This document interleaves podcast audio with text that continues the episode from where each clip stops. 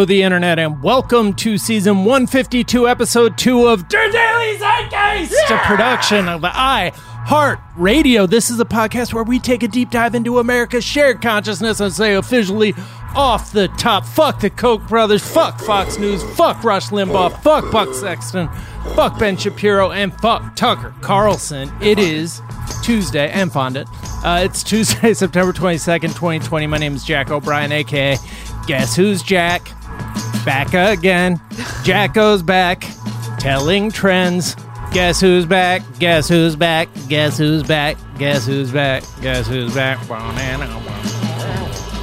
I'm the host of the mostest because nobody wants to hear Miles no more. They want Jacko, the hot taker. Well, if you want Jack, this is what I'll give you a little cold gas mixed with a do Rita. All right, that is courtesy of Ramen King. Uh, and I am, yeah, in your face, bro. Uh, I'm thrilled to be joined once again by my man. co host, Mr. Miles Gray. When I drink cold brew, it's time to record TDZ. And I see Jax do, and I know he isn't mad at me. A lovely day, and thank you to whatever Kristi Yamaguchi name means. Instagram handle, Yo, Twitter handles are. on, this man? man is hopping from handle to handle like uh, The Dillinger of Twitter, I don't know just, what I'm trying to just say. evading the law, one step ahead of the law. yeah. So I guess you are now at Wapple House. Okay, so Oh, shout out to at Wapple House for that uh, Okay, inspired okay. AK. I feel like I did that one before, but you know I'm feeling like it's a lovely day to have Jack. Aw, screen thank you so again. much. I was gonna say it's in so the good to be building, but- back. I missed you guys. Uh, thank you. Um, well, we are thrilled to be joined in our third seat by the hilarious, the talented, the brilliant Caitlin Durante. Hi. I think I have another anagram. Yes. Woo! Yes. I don't remember which of these I've used before, but someone tweeted at me uh, a while ago with a few that I've just been sitting on for Wow. months and Just months. for people who are new to the show, because I mean, we got a massive influx of new listeners that I've imagined in the last two weeks. Caitlin Durante's name is probably one of the most flexible names in terms of anagrams. What was the Yeah. first one that started off? Was it Latin Dancer? I think it was Latin, Latin, Dancer, UTI. which And then- is Second best was like Nine Tit Dracula was Yeah. also fucking mind blowing. Didn't you have a Titanic one too? Yes, Lauren D. Titanic, Okay, and now which like that is was your the- favorite movie or one which of your favorite is one of my movies, right? favorite movies. Okay, so now what do we D. got? Titanic. Uh, Some new ones that I don't think I've shared before uh, include, um, let's see, unclean arid tit. okay. Um, let's see. L- Oh my god, lurid taint acne. oh no! oh, these are why? Some of them are really dirty. A lot of them have like tit or Taint taint. acne. or uh, a very not naughty c word that I Oh, don't mind on, saying, but I know that people don't like to hear it. Uh, but the Uh-huh. c word. Just say it with a Um, British accent. We'll be good. Emmanuel Kant. Um. So yeah, a lot of them are quite dirty. Anal is another one that comes up a lot. Uh huh. Um, Uh huh. So you know, just various derivatives of um anal taint. Right. Tit. Latin dancer UTI, nine tit Dracula. Those are still.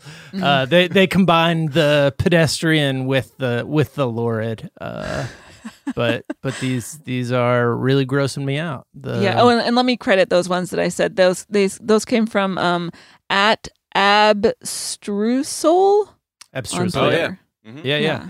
He should be Well done. arrested, or they should Well be done. arrested. Uh, all right. Well, uh, Caitlin, we're going to get to know you a little bit better in a moment. First, we're going to tell our listeners a few of the things we're talking about. I'd imagine right after you guys recorded on Friday, news Yeah, came through. hours uh, after. RBG uh, passed away, so we are going to mourn her, talk about uh, the political situation uh, in the aftermath of her passing. Uh, we'll talk about how the right wing media is responding to her passing. Uh, we are going to talk about these uh, new leaks that reveal two trillion of illegal financial activity being laundered by some shadowy uh, financial organization known as Hmm. Deutsche Bank. Never heard of Uh, them. Yeah, Are they big? Yeah, yeah, yeah, yeah. Uh, HSBC, JP Morgan, all tied into it. So we're going to talk about that. We're going to talk about why protest songs may be a bad idea when you're over the age of 50. Uh, we're going to talk about Ellen being back. We're going to talk about Red Lobster's Mountain Dew cocktail. Uh, all of that, plenty more. But first, Caitlin, we like to ask our guests what is something from your search history that is revealing about who you are? Oh gosh. Oh, I I didn't. I haven't had a chance to prepare any of this because. Yeah. Oh, okay. It's not well, supposed here. to be prepared. You got to just read it. You read it off your search history. Give it to us. Okay. Uh. Well, I just googled hero's journey. Uh-huh. Um. Because no offense, but I'm a screenwriter. Oh wow. no offense. Some might say you even have a degree. Some might even say that I do have a. I'm gonna master's try not to be offended by that, but uh, we'll see. I see. mean, weird flex, but understandable. Yeah. Um, so I wanted to. There's like 12 steps of the hero's journey that I wanted to make sure I I had right, um, because I wanted to include it in screenwriting classes and workshops that I routinely teach. So if anyone's not to plug anything, also, um, but you know I do that. So if you want to check that out, go to my website. Um, but yeah, Now- so I, I googled her, her, hero's journey. Now that that is like a cheat code to movies being made in Hollywood. I feel like they lo- love them a hero's journey. Do you Mm. when you're teaching that are you just like this this is what everybody wants their movie to be now or are you uh just Um, teaching it as a it's more just like here's a, a particular structure that you can model your story after here's like kind of a template you can use that is sure generally quite popular in Mhm. like you know you know how disney just owns everything uh, Right. all the marvel movies all the star wars movies generally follow this template um so it's more just like here's an option for you Right. But there's also other types of Right, stories right, that are right. less No. than no i'm kidding But Dan Harmon uses it so he can be as drunk as possible and still make award-winning content. I think it holds up. If that can serve as a guardrail for his writers' rooms, that's when I first being like, "Damn!" Like when you really adhere to something. Because I remember when Community first came out, everyone was Mhm. like, "Oh wow, it's like really just everything's so tidy and the the writing's really efficient." And then there's like this article that really sort of talked about Dan Harmon's sort of process using all his Joseph Campbell love. right And I was like, that's when I kind of said like, yeah, like actually you can be so rigid to a thing like that and still find it like not seem like it's you know the same thing every time. But I guess Like, when you're watching the context formulaic. of films, you're like, "Mm, here we go, and then it'll ret- the character will return with the new skills, and yes, yes, yes. Yes yes yes uh what is something you think is overrated Oh gosh. Um I don't know. Again, we pulled you into this for people we pulled you in last second you are Yes, yeah. yeah, I'm we really normally it. very prepared and studious. Um I would say Kevin Costner is the first thing that came to my brain. kevin Wow. costner overrated Mm, Yes. That's you know, how- you know how he's super relevant all the straight time. facts. I feel like we've been talking about Kevin Costner in the last month. This is the first time Costner's because we were talking about uh, dances with wolves Mm. and Mhm. what what his whole vibe was there. I talked about how upset I was that he won as a child for that film, the uh, Academy Award for Dances Yeah, with but- Wolves. was that the year of do the right thing or i feel like I think it was. It was because I think yes, we were all. This was it was all kind of converging about how like fucking out of it people were in 1990, being like, yes, this is the best movie. right Dances with Dancing with the Wolves. i think driving miss daisy won for for that what year, was that? Was it 90? uh Oh, but Costner won actor. Right? Cos- Costner won uh the year after, I think, is what it is. Mhm. oh, I see. I see. I see. That's oh, okay. Got you. Got you. Um, Sequentially, that's when Dances. Sequentially, right? Got it. But Um, uh, What that, else that was such Kev- a weird. It was a prestige movie that also didn't it have like a McDonald's tie-in? Dances with Wolves. Did it? I I feel I- like it did. honestly, I wouldn't be surprised if somehow they find they found a well. Um, now that I Google it, Oh my god. There was. Wait. What the fuck? Dances with fast food. It was an article written in the Washington Post in 1992. Um, Dances with will go on sale. Okay, so for seven, for okay, so the movie's coming out, and with the purchase of a large sandwich or breakfast sandwich, you could be like, "Hey, man, you want to buy? You want to cop a movie and a and a Big Mac?" Hell yeah. All right, well, Oh, that's right. They gave the movie away. I remember that Oh. was like a thing when McDonald's used to be a place you could purchase a VHS tape. Right. I was Right. picturing like you there was somehow like Dances with Wolves toys in the Happy Right. Meals. You get some that doesn't- offensive like headdress or something. Yeah. Right. Oh, God. it's Um, like, yeah, check out these. The Lak- I got the whole Lakota Indian set. Ugh. God. uh, okay, eight dollars with the purchase of a sandwich. Yeah. So that's how that's how it went down. I forgot. Um, I, I, you know how it's been so long. I couldn't tell you how much a VHS tape cost back then. eight dollars seems Was that how Cheap. much? I think it's cheap for yeah. Yeah. Because I feel Um, like if that's like the equivalent, because cassette. I remember when I was a child and I didn't have CD money. I had cassette tape money. right. I wonder if it's the same thing, like cassette tape, VHS tape. It's like DVD. you know, it's yeah. cheap to make. Then fuck it, it's you know seven bucks. Yeah. Uh, what what else about uh, besides his McDonald's tie-ins for uh, his gentrification uh, parable uh, hero's journey? What what uh, what else about Kevin Costner's overrated?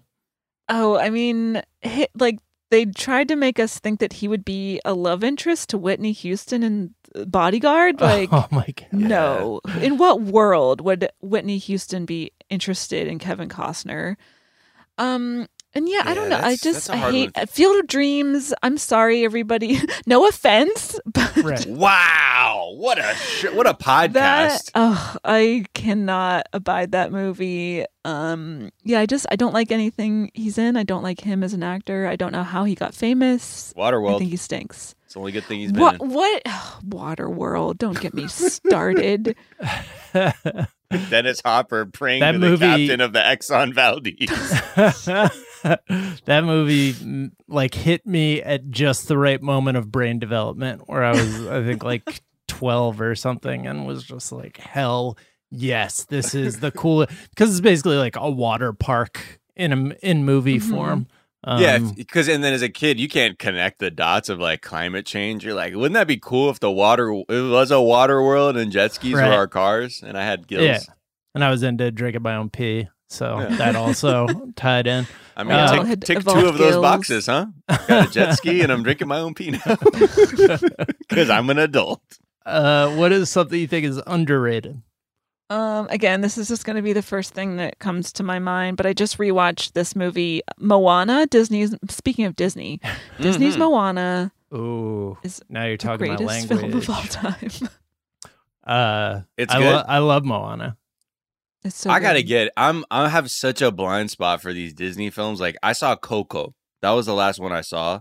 Coco's oh, Coco's very good. Yeah, I liked Coco a lot. And it's just weird because I always it's like they're never bad. The, like the huge, the big ones that like adults like Universal like, hey, it's pretty good. It's it's never you see it and you're like, that sucked, and I don't know what the fuck everyone's talking about. Like it's I will- a pleasant experience. I will say Frozen is the one that is like has adults that I know divided. Some adults really like Frozen. I am not a fan. What What are your No- thoughts nor on Frozen? I. Yeah, I am not necessarily, especially the first one, the second one. There's problems with with both, but uh, I I can't get on board the Frozen train. yeah. Moana has uh the I think I think the songbook is written by Lin Manuel Miranda, and like you can hear it. It has like some Hamilton esque uh, lyrical empirical uh, Mhm. sti- Oh, type really? rhymes, Okay. but but it also has the thing from Hamilton that I think is underrated, where it's like he's good at like tunes. Like he, you know, it's not it's not just rapping. It's like also uh, catchy little hooks and stuff. Um, Got it. I mean, I'm learning a lot about. I was, uh, you know, watching uh, my our, our niece and nephew over the weekend, And man, the content that enters children, I'm always amazed every time I'm interacting with like younger family about like, okay, so what y'all watch? You want to put something on? Let me see what you kids are watching. I'm like, what? they're not speaking English and they're screaming in gibberish. And you think it's hilarious. I'm like, I don't even get what the irony is for y'all to laugh aside from the facial expressions. Wait, But- what are what are they watching? There was one like Larva Island, uh, and I think it's a Korean cartoon, but it's it doesn't use any la- like languages, so Oh, it's weird. definitely inter like universal. But it's like very simple, like it's these you know characters doing their thing. Then I want you know, but then you get in. I talked about this before. The kids YouTube stuff, yo, that's that's, that's- no good. It's no that's bueno. trash. Like I don't know what it is. It's like uh, half the time, like it'll be like kids being like, "Yo, we spent fourteen thousand dollars at this toy store." I'm like, "Yo, if I saw that as a kid, I would be screaming at my parents." You know what I mean? I'd be like, "Yo, this motherfucker on the computer has fourteen opened up a fourteen thousand mystery box or whatever the fuck that shit is." Right. I'm like, it. I don't Oh, know. Like I can see how like- it could already. It was bad enough to go to a kid's birthday and see how many kids some other kid got for their birthday. I don't need to see a fucking channel. Like I was already, I don't know, feeling like a young kid becoming jealous of this kid and all their Yeah. toys. No, they like developmental experts say the the shit on YouTube. Like when you look into it and read, like there's this thing called Little Baby Bum that's like the most watched thing, and it's just cartoons, like very badly computer animated cartoons singing like songs that very simple, like nursery rhyme songs, but it's just like absolute garbage. Developmental experts are like, "Yo, this is really bad for them." Like, It's kids- just By like watching this, Oh. it'll somehow affect their reading comprehension. yeah, they won't be able to read until they're uh, in They're middle 14, school. like Miles. right. But Moana, we we we Yes. jumped past digress. It's just- Moana.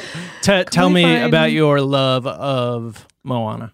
I I mean, well, sp- not to bring everything full circle like the hero's journey I was does, say, but wow, Right. here we go. it is a hero's journey. It uh, is. one of the few that a lot that affords like a female character to be the hero I in a know. hero's journey. Um, it's just so beautiful. It, the songs are great. The story is just so compelling. I'm crying the entire time I'm watching it. Mm. Uh, I think a lot of I think a lot of adults like you, Miles, um, especially if you like don't have kids, you just sort of you're like, oh, these aren't these movies aren't for me. Disney animated movies, animated like they're not. I don't need to see them, but they're just they're often quite good. And Moana is very much worth watching. Well, it's I not that they're not sleep for on it. me. It's just that Yeah. like I don't want to cry again watching Just at I a see. cartoon. Yes. Yeah. Right. because Sorry Coco to put words in your up. mouth, but you what I mean? Uh, was it's a it's a good cry. It'll it'll make you feel happy as you're right. bawling your eyes out. I don't know. Moana's also good because you can play the soundtrack. Like the soundtrack translates, whereas Coco is a little slow. So like my sons aren't that into Coco when I put that soundtrack on, but Moana mm. gets them moving. Oh, okay. Ugh, consider the coconut. The, Yeah. the kids just the kids just turn up for that one. It's like Funk Flex at the tunnel back in the day. exactly. They, there's a ritual where every uh, every movie we watch, when the closing credits come on, and it doesn't matter what the closing credits are, are they just get up and dance in front of the TV for like the whole closing credits. Pretty. Uh, I think I'm going to adopt that the next time I'm at a movie theater. Um, in 14 years. Yeah. yes, exactly. Uh, finally, Well, what right is it? now they're open in Orange County. Yeah. Are they? Oh, what a horrible idea. Yep. Uh, I when I was away, uh, I dipped into Nevada for a moment and saw that Tenet was showing there. Um, Hmm. so it's Yeah, and you said it was pretty good. yeah, not bad. Uh, just stopped in, you know. Just with hard the to hear. You said because other people were coughing around in the theater. uh, Caitlin, finally, what is a myth? What's something people think is true, you know, to be false, or vice versa? Um, okay. I feel like this is kind of common knowledge. I don't know. I, I think people think that like productivity should be a measure for success or like how productive you are dictates like how awesome you are or I don't know. I just maybe this is just me justifying uh, having never accomplished anything in my life. But No, that's not like, true. Don't say that. Not true. I'm sure. but um I, I i think some people think that the more productive they are the that should be some kind of measure for uh, how much value they have, and I Mhm. would like to. I, I think that that's a myth. I think the value of a person's character should be judged by how well Much they money treat they have. others. Oh, no. the end. yeah, that's better. Mhm. uh, yeah, absolutely. productivity that's just a pile of gar i mean at the end of the day like we also have to kind of remind ourselves like anything we do is about making ourselves happy not like the Mhm. reaction that it gets from other people because when the equation's like that like you'll cease to make good art or you'll just be you'll just be in this like cycle of just pleasing other people and making like you know pop music basically where you're like what's the thing that will be good rather than like how can i express myself with my skills Mhm. Mm-hmm. You're winning Mhm. if you express yourself i always say that And also, just now a lot of the time. uh, I always a- agree with you. Just now.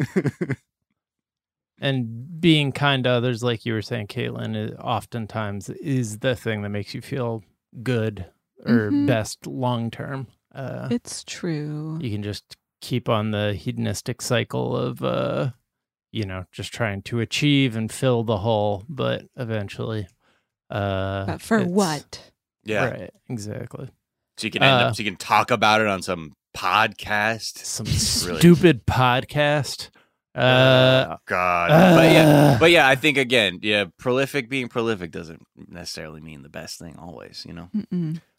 I really want the before it's all said and done uh for america Donald Trump Oh. t- to like for there to be some revelation of just how profoundly unhappy he is. Uh like I think it's evident to a lot of people who see it, but I think there's untold damage being done to just like what people model as like this is what success is from Right. having somebody who's so transparently a narcissist uh, Mhm. be the fucking president of the United States and to like 40% of the country the like ideal yeah Um, the most yeah. baller shit is to have dentures and be racist in public with little consequence. that's the top baby like i think that's the only thing he's communicating to people But yeah. even with everyone knows he's sad. Anybody who, look, we know from the news reports early on, this dude watches at least seven hours of TV straight or throughout the day consistently, right? yeah. And it's all Kevin Costner programs.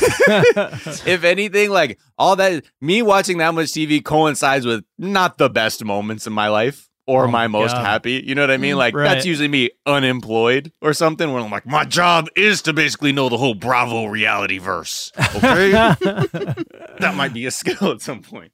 Yeah. And also that diet uh, that he has would be the opposite of happiness for me. That I don't know that, but also there's something of being a kid where you're like McDonald's every day. That's true.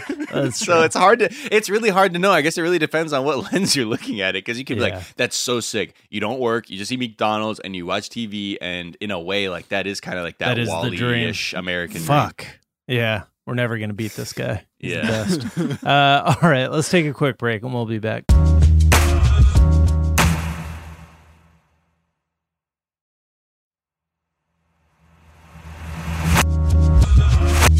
And we're back.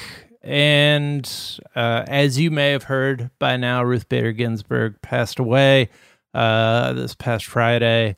Yeah, I mean, 2020 is a bad Full effect. year. Brutal. Uh, Yeah, it's just I don't know. You know, I as I was like kind of trying to write something about this, I just really don't even know where to start. You know, Yeah. to talk about this because Yeah. there's a few layers to this. Like, yes, this is fucking awful, but fuck no, this is not going to be the end. So Right. I, I was really, I think people need to wake up, wake the fuck up a little bit because it seems like there's a group of people who have just realized that they found themselves in America in the year 2020 and they may need to take a more active role in preserving their own rights unfortunately. I know before it felt like the place you didn't have to really worry about anything, but there have been plenty of people uh screaming and hollering for the I don't know last few decades about how it could get bad and we're Mhm. sort of there now. And I think you know there's this feel like the sentiment that I see a lot was in the joke that's always been going around is like sort of, you know, some version of like if you're the entire defense of like people's human rights in this country was like hinging on Ruth Bader Ginsburg being alive, then we have an awful fucking democracy. Right. And it shouldn't be down to this person holding on to literally dear life to, you know, fight the waves of fascism. And I think now it's weird that it, her death has made a lot of people sort of suddenly wake up and say, "Oh shit, shit's maybe at stake for me now because before it was just for people who worked in unions or people who cared that much about climate or people who were trying to protect reproductive rights or civil rights or things like that. And now we're at a point where I guess suddenly now this feels like it's truly like a like a four alarm fire.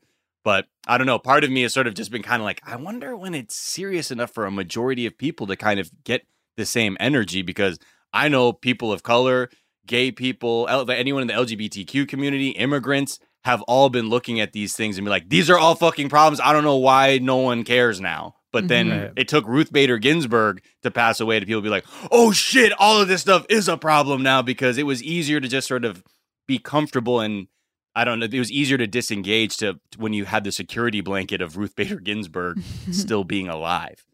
Yeah, I also wonder like how much of it is just a cycle of like just endless crises and them being, you know, both heightened like panic response and also like heightened just feeling exhausted by it and now like as reality sets in we just have to make sure that there's action being taken even though mm-hmm. i you know i i fully agree that it's not uh, this should not have been the thing that clued us into the fact that our democracy is at real risk. I think it's interesting, like uh, you were talking about, sort of the people who take their rights for granted. It almost sounds like people who are like born on second thinking they hit a double, but with like their own human rights. And, yeah. you know, past generations have had to uh, fight and die for those rights. And it sounds like it seems like we're getting back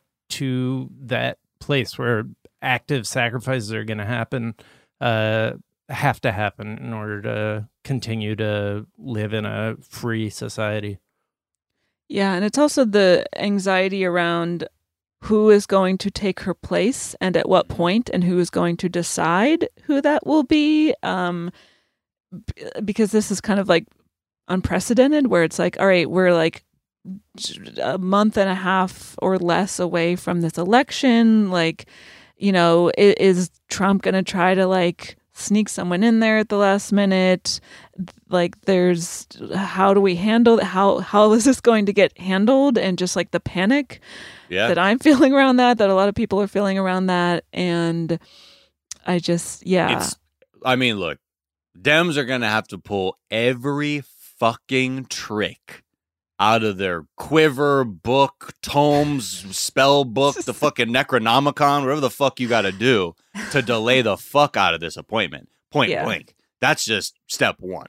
Um, but there are options, you know. Right. Uh, there we're clearly are. That's what I'm saying. People really need to be engaged with this because, to your point, this is a moment for the GOP to just completely fuck the courts for yeah. a for a generation at minimum. Uh, and with the things that we have on the line, with again reproductive rights, the climate, labor rights, fucking mm-hmm. human rights, our health care. It's not just like, oh well, if you're like a, if you if you're this religion and live in this part of the country, then the, that Supreme Court decision maybe affects you there. It's like no, no, no. Like they right. have an agenda, you know, that they're really trying to pull off. And yes, I think there are a lot of things that people can feel a little bit more comfortable or at least say, okay, there might be a plan. But I think the first thing that I take somewhat uh, comfort in is that there's at least a few Republicans that are willing to not fully just jump. The number of Republicans are like, "Yep, and we're going to vote on a nominee as uh, when whenever we have to because that's our duty." I mean, Tom Cotton had the most uncomfortable appearance on Fox on Sunday, where Chris Wallace just basically was like, "Hey, dude, uh, what about all this shit you said in 2016?" Like, right. you know, and that was like a thing mm-hmm. they're doing. And, and he was just, he just kind of like glossed over it. It was like, well, you know, uh, now we have him. Like, it didn't occur to him how hypocritical he was being. He just stuck to his talking points to say the words out loud. And I really laugh at some of these Democrats and like political Twitter people who think pointing to these like hypocrisy of the right is going to somehow fucking do anything to fight this off. Um, we've seen this before. These people are not playing the same game at all. It's like Right. trying to explain to a grizzly bear that's about to eat you that your flesh may upset their stomach or some Right. shit. And they'll be like, Right. what? Ah, I've tried no, that though, fuck and it you." worked. Yeah, right. or like even reasoning like with a child about something about their own. It's it doesn't matter because the end game is completely devoid of those kinds of factors. It's about a singular focus to create this like you know white ethno state cis patriarchy. Yeah. hmm And that So doesn't nothing matters to them. the fact Like, that uh, logic doesn't work on children doesn't like when you're just fucking exhausted and demoralized it doesn't stop you from being from from just uselessly arguing uh logic with a with a 4-year-old uh just Right. you know when you're not your best self I mean, to your point, like, yeah, it's scary because what the like they're gonna try and push through a confirmation in a lame duck session, like after the election. Yeah, they Mhm. might because, Yeah. like we said, they the numbers aren't there. the The number of of presidents who have been able to appoint Supreme Court nominees have been like presidents who lost the popular vote. You know what I mean? And these aren't these, there's no mandate for these justices to be in there, or at least to pack the court like this. So yeah, like look, if Biden wins and the Senate is taken over, then yeah, we have a little something to work with. If there's a lame, if they try and do it in the lame duck, then one of the few shots is going to be Martha McSally's race in Arizona, where she's going up against Mark Kelly, um, and she's getting just destroyed uh, in terms of like the polls. Like it's it, it's it's really she's really underperforming there because she's just been really terrible, awful, shitty senator. And Mark Kelly's a fucking astronaut. His wife is Gabby Giffords. Like they're known in the state as like good people. So that's like the one vote that could come in and obstruct, uh, you know, Kentucky Turtles' dream bench, you know, nightmare uh, Supreme Court. Uh, Especially if you have people like, you know, if Lisa Murkowski actually says, I don't, if she sticks to her word and says, I don't think it's appropriate, Susan Collins, I'm not even gonna, I don't care what she says because it nothing matters with her. Um, Chuck Grassley has intimated maybe he's willing to to to do what's right, and we still don't know what's going on with Mitt Romney. So i mean Yeah. lindsey graham said we could use his words against him And so we're good there right yeah, no, there's. I mean, people are protesting in front of his house, in front of Mitch McConnell's house. Like it's right a definite. I mean, there's uh, ActBlue said they received a hundred million dollars in donations since the announcement of RBG's passing. right Wow. So people look, people definitely understand. That's what I'm saying. It's just a little the energy is a lot, which is good because uh, people need to be focused. But it's also disheartening, I think, for a lot of people who have been facing a lot of major Supreme Court decisions that affect their lives directly. And it's kind of like, eh, well, eh, mm, mm, mm, mm. and I think hopefully this maybe we're starting to see how intersectional it all is. right Mhm. Yeah. Yeah, it's a, it's interesting to just look at the right wing media because you can always see like the workings of the right wing sort of collective brain uh just primary process over at Fox News uh just speaking out loud. Uh Tammy Bruce from Fox News somehow like talked her way into uh Ruth Bader Ginsburg would have wanted Trump to replace her, even though they specifically have a statement from her on her deathbed saying, I just don't want you to replace me. Right. Um, and Tucker Carlson, with regards to that being her dying wish, uh, said, It's hard to believe. And I'm going to choose not to believe that she said that because I don't think that people on their deathbeds are thinking about who's president. so Ugh. just the worst. I mean, again, piece they're of shit. ghouls. That's Right. why I'm like, we can't be disappointed. You know what I mean? If a orc comes through and eats all your fucking dogs and shit, you're gonna be like, "What the heck, orc?" But that's what the fuck they are. These people are ghouls. They don't give a fuck about anything to do with someone's humanity or dignity. Like because if you did, if they gave a fuck about humanity or dignity, they wouldn't have half the policy positions they do. Yeah. You know what I mean? Like it's not Mhm. it's never about what's good for the the entirety of of humanity. It's about what's good for a very specific class of people and the donors who, you know, power that specific party. And like that's why I'm like I really hope to see you know, some senators and shit really throw their bodies on the pile to try and fucking do whatever they have to to delay this, even if it means losing seats. Like there's I mean not to not to completely lose a senate or anything like that, but like to really take that to understand what the stakes are, not just like, oh, I gotta get through another election. It's like, no, no, no, no, no. Uh, unfortunately, you found yourself at the point where your kind of lack of wanting to play dirty when they were playing dirty this whole time has now led you to this point, and you might actually have to. You now you're really gonna have to do something.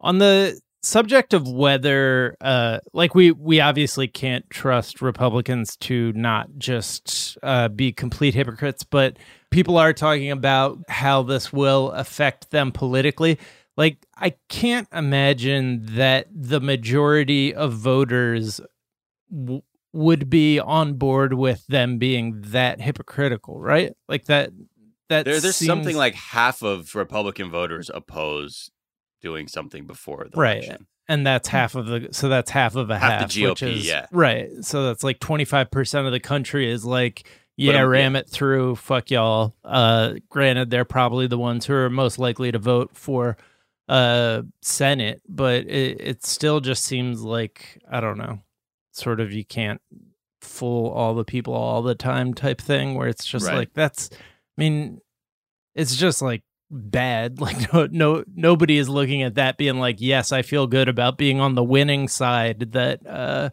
you know is doing this i guess except for extreme extreme right people Yeah, well, that again, it's all about cruelty, and Yeah. if if that's what they're if, if that's what's on the menu, then they're ordering it. yeah there's also christian prayer warriors on youtube one group headed by a former trump campaign advisor who uh, rejoiced in rbg's death claiming that it was an act of god to give No. trump another supreme court pick uh These, these and- see, they're not. These are not opinions anymore. right You know what I mean? There's no division. There's no divisiveness in the country. You know what I mean? Divisiveness is in this city when I laugh at Clippers fans. Okay, and then I keep it moving. right. But like, I don't go up to someone and be like, "You are a Clippers fan, therefore you are not a human, and you don't deserve rights." da, da, da."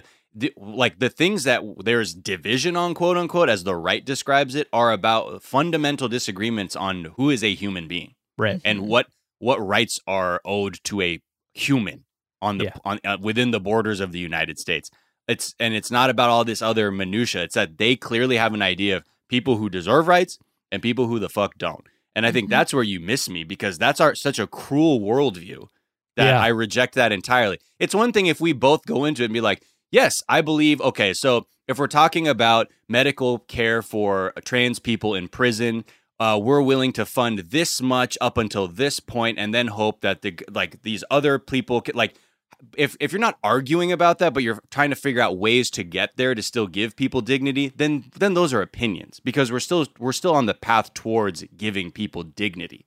right But when things are about like kneecapping people's rights and pulling the rug out from under them and then disguising it and all this other shit, no, like that's why like there's no I don't I don't really see how you can engage with the GOP at all. I mean, we've seen it over and over at this point, but like now truly like when they're like, you know, partying in the streets because someone died because they know like this could be like the true death blow to all these other rights and things that keep the oligarchical class in power and all this other shit.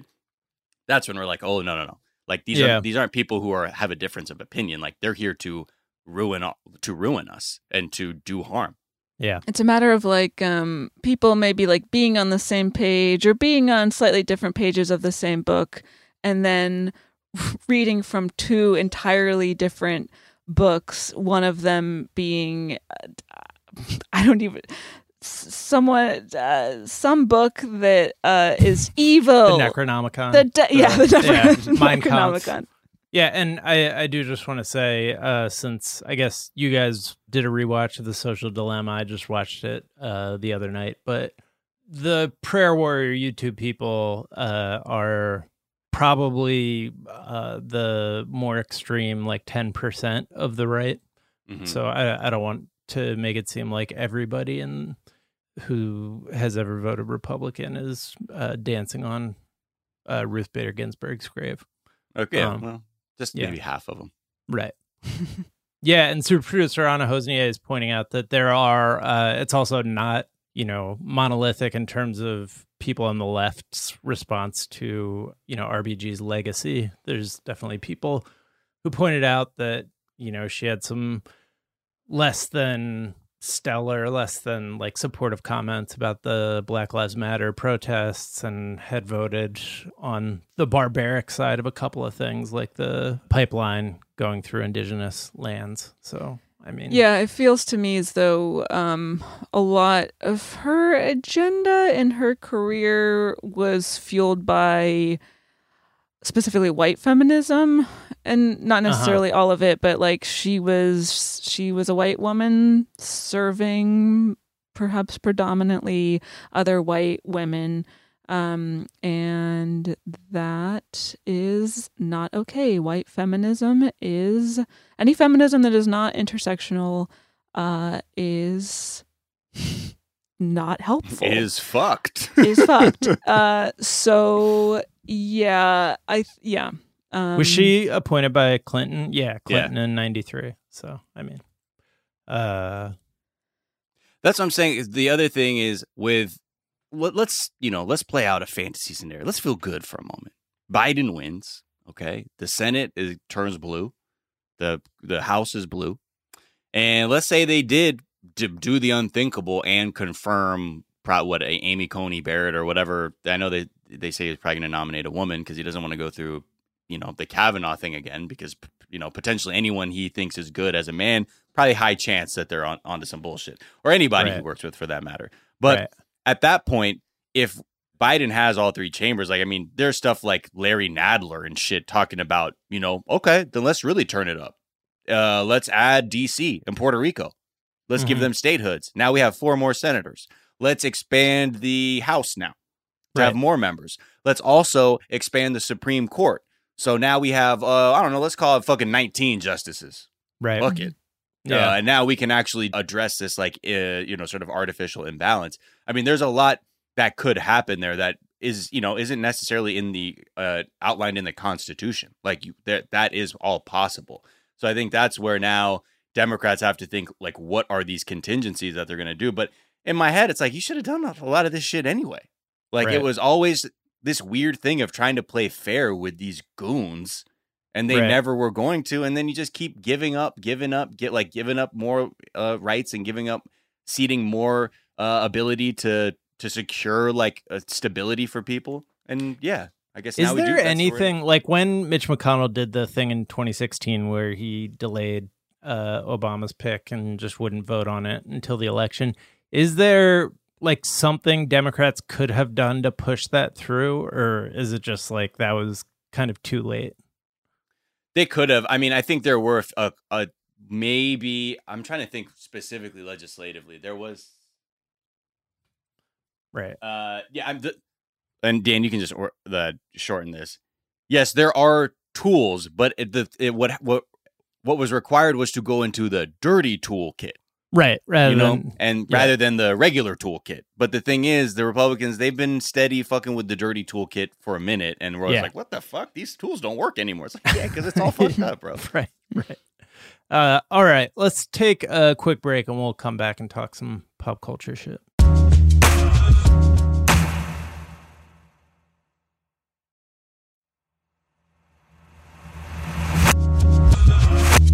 And we're back. Uh, and let's talk protest songs, guys. Um, there's this like boomer Gen X thing that I heard a lot when Trump got nominated that was like, Trump's going to be great for music. Like, just think about all the protest songs, which I guess Yep. is based on like memories of Bob Dylan and Marvin Gaye and uh, Stevie Wonder and shit like that. But first of all, it ignores the fact that To Pimp a Butterfly came out during the Obama administration and there was great uh, protest music being made already. But um, the I don't know the the protest songs that they're looking for. I don't think are ever going to be written, and I think a good example of that is uh, Van Morrison, a writer, uh, performer of Brown Eyed Girl just released three protest songs. Uh, finally, we have some protest music, uh, and they Thank are God. protests against the UK government's coronavirus Thank God. lockdown measures. Oh,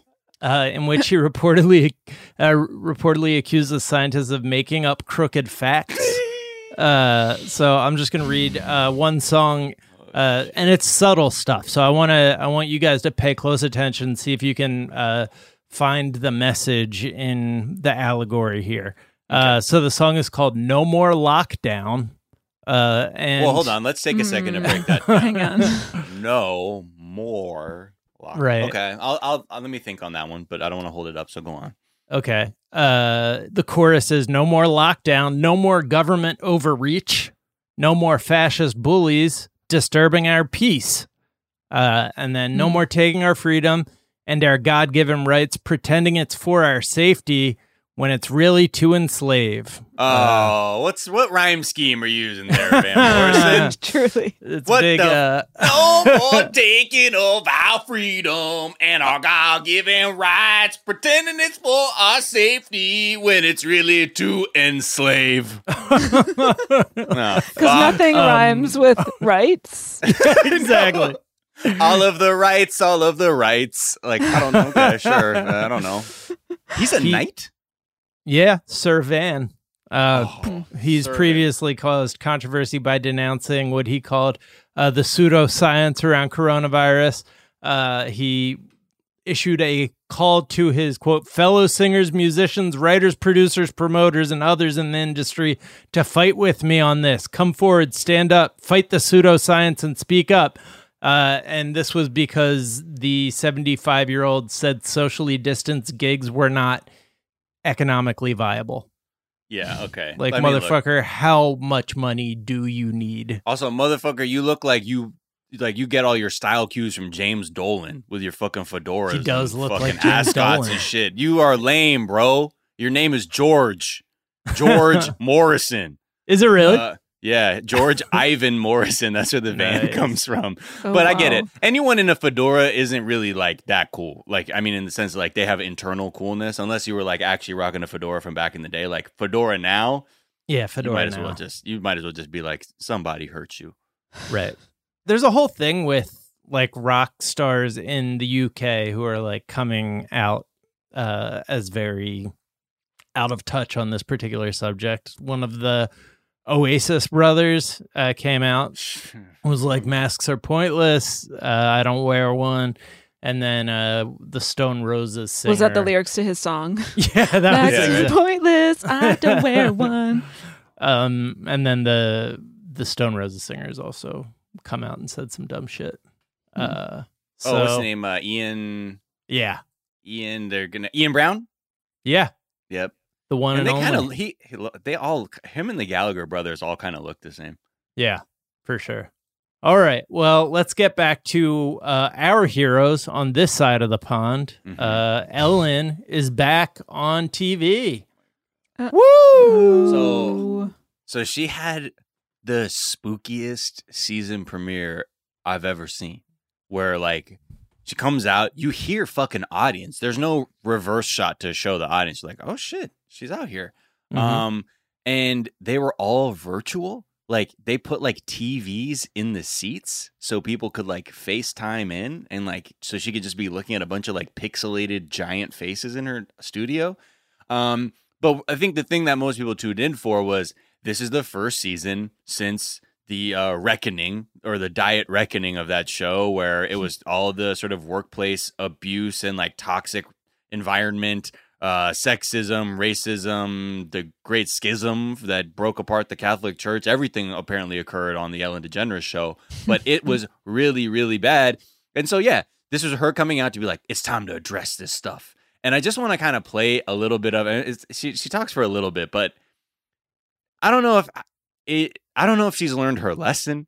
right. Um, she says she wants to take this on directly, and I'll just play this clip, and then I think we can talk about it on the other side. I'm so happy to be back in the studio. There are a lot of things I want to talk about. I've been looking forward to addressing it all directly, and unfortunately, talking directly to people has been illegal for six months. So I have a virtual audience here instead. Here you all are. You look beautiful, and I'm sure you smell great. That's what I'm imagining anyway. All right, let's get to it. okay. I just like that that was her segue into addressing her toxic work Right. environment. Yeah. All right, you smell great. All right, let's get into it. And it- Uh, As you may have heard. the whole thing opens with her uh like the clip that leads into that clip is her basically being like hey how's everybody doing i've been just great like the joke being great like summer. what a bad summer she had but it's like this is not something that happened to you like i i'm sure that the people who she surrounds herself with treat it like what a tragedy for ellen because there's like no non-awkward way to just be like man you were fucked up to those Man, people you're trash. uh, so, but yeah, they, it just seems like she's treating it as like a, a tragedy that befell her. Yeah, and then we'll then we'll see who I think maybe she feels is ultimately responsible too. this summer there were allegations of a toxic work environment at our show. And then there was an investigation. I learned that things happened here that never should have happened. I take that very seriously, and I want to say I am so sorry to the people who were affected. I know that I'm in a position of privilege and power, and I realize that with that comes responsibility, and I take responsibility for what happens at my show. That's just just I wanted to pause that. I want to give a shout out to Peter Parker and I was going to say, quoting Spider Man. yeah. What? what okay, back to her. This is the Ellen DeGeneres Show. I am Ellen DeGeneres. My name is there. My name is there. My name is on underwear. Is it? We have had a lot of conversations over the last few weeks about the show, our workplace, and what we want for the future. We have made the necessary changes, and today we are starting a new chapter. Okay, so this is step one. I just Right? heard the It was- beginning of that, Yeah. like freak out, like new chapter toxicity. It will be even more passive aggressive than normal.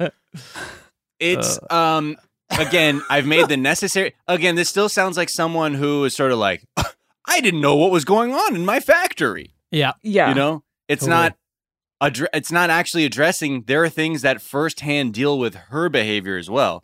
And granted, yes, there were producers who were abusive and needed to be let go, and they were. So yeah, they did that part. But it sort of continues with like this thing of still kind of giving herself a little bit of room to be like, I'm not that bad.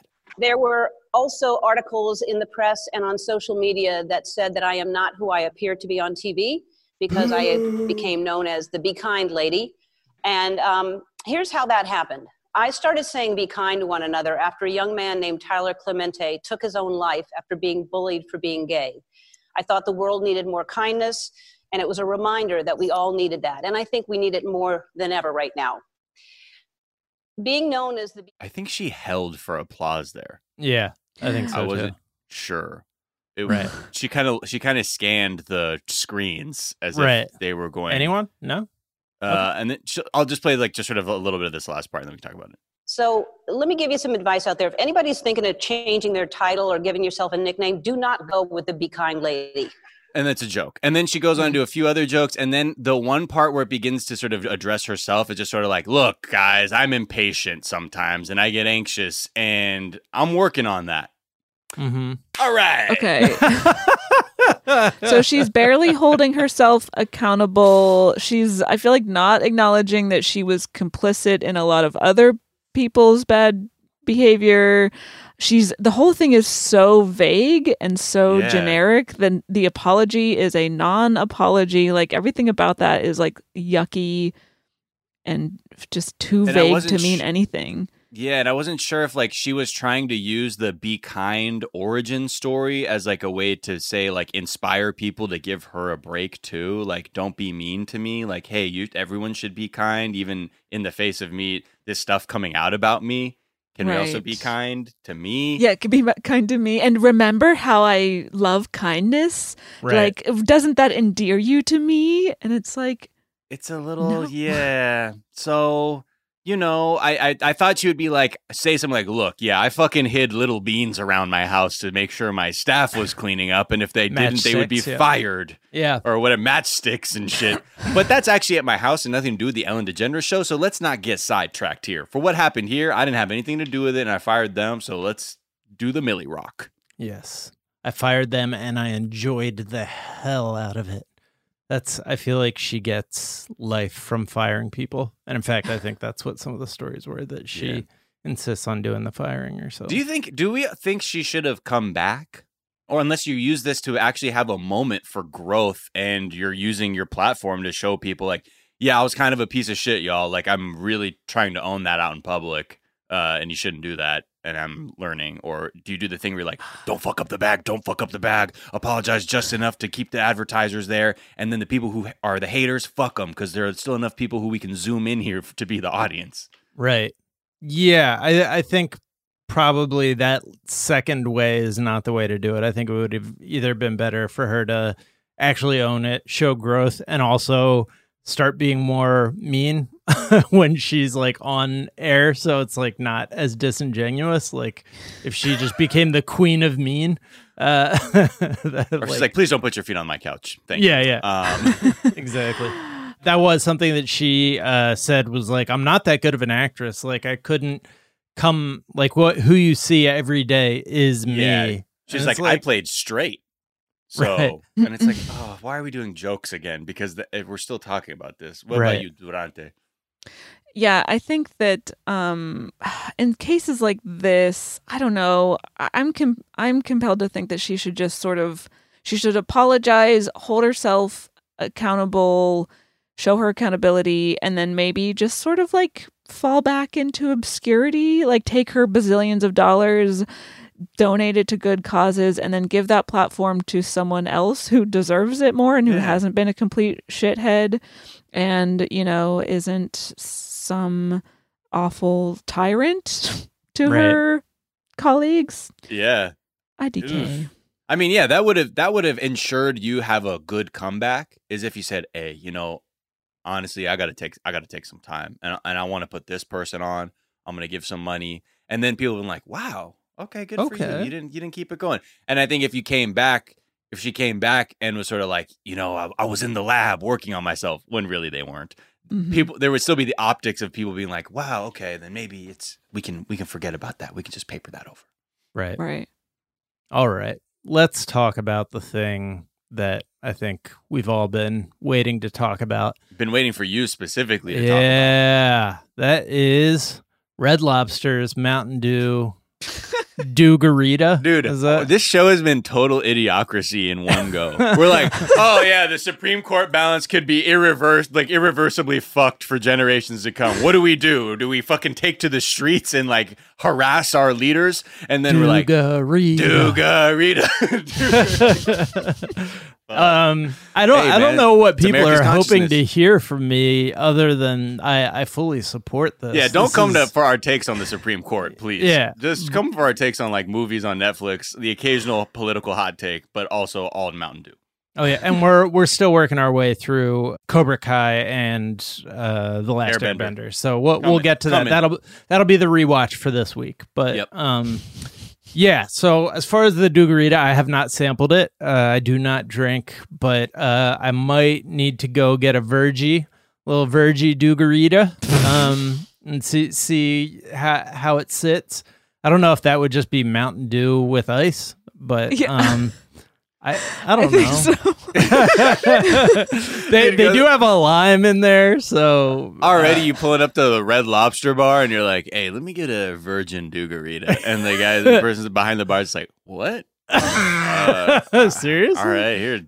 Do you want it in the glass? I can do that. All right, here's Mountain Dew in that margarita glass. Could you put a cherry in it, please? Sir? well it Oh, says yeah. there are in addition to mountain dew and what i'm guessing is tequila there are apparently a few other special ingredients so maybe Uh-oh. it's maybe it's like mountain dew plus i don't know simple syrup just Yeah, and or something Fen disgusting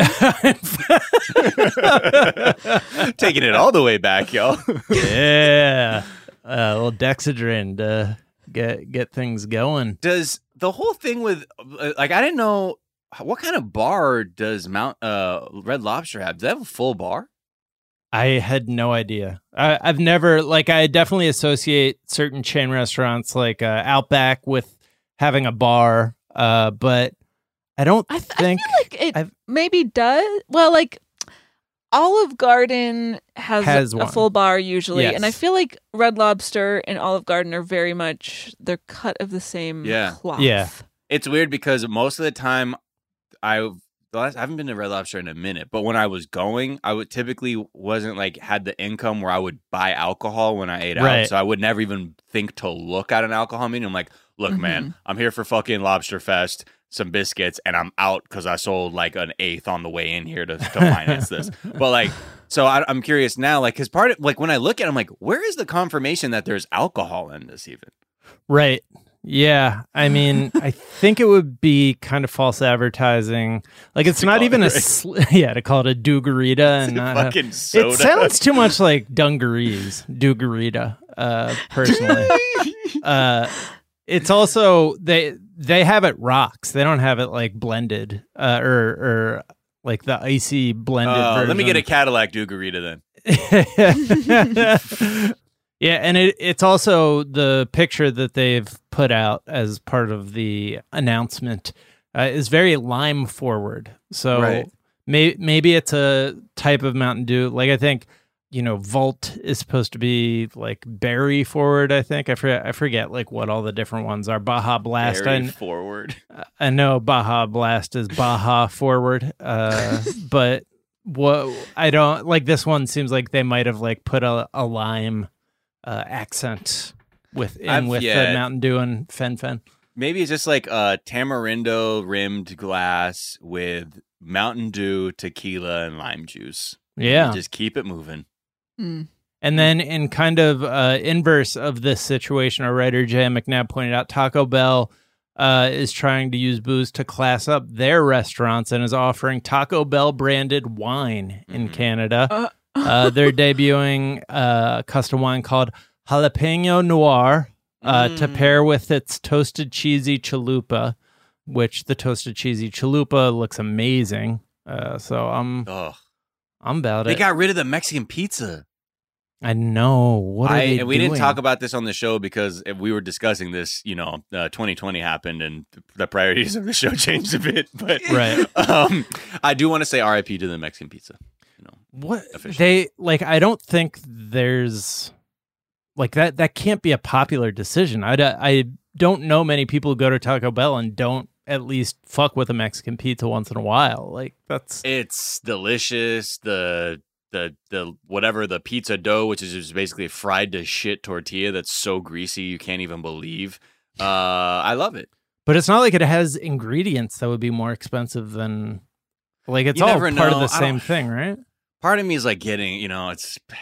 I just feel like an old, like a Taco Bell truther or something. If there was Right. something like that, like it ain't the same, and you know the people behind it, they got they got this other agenda to get you to eat healthy.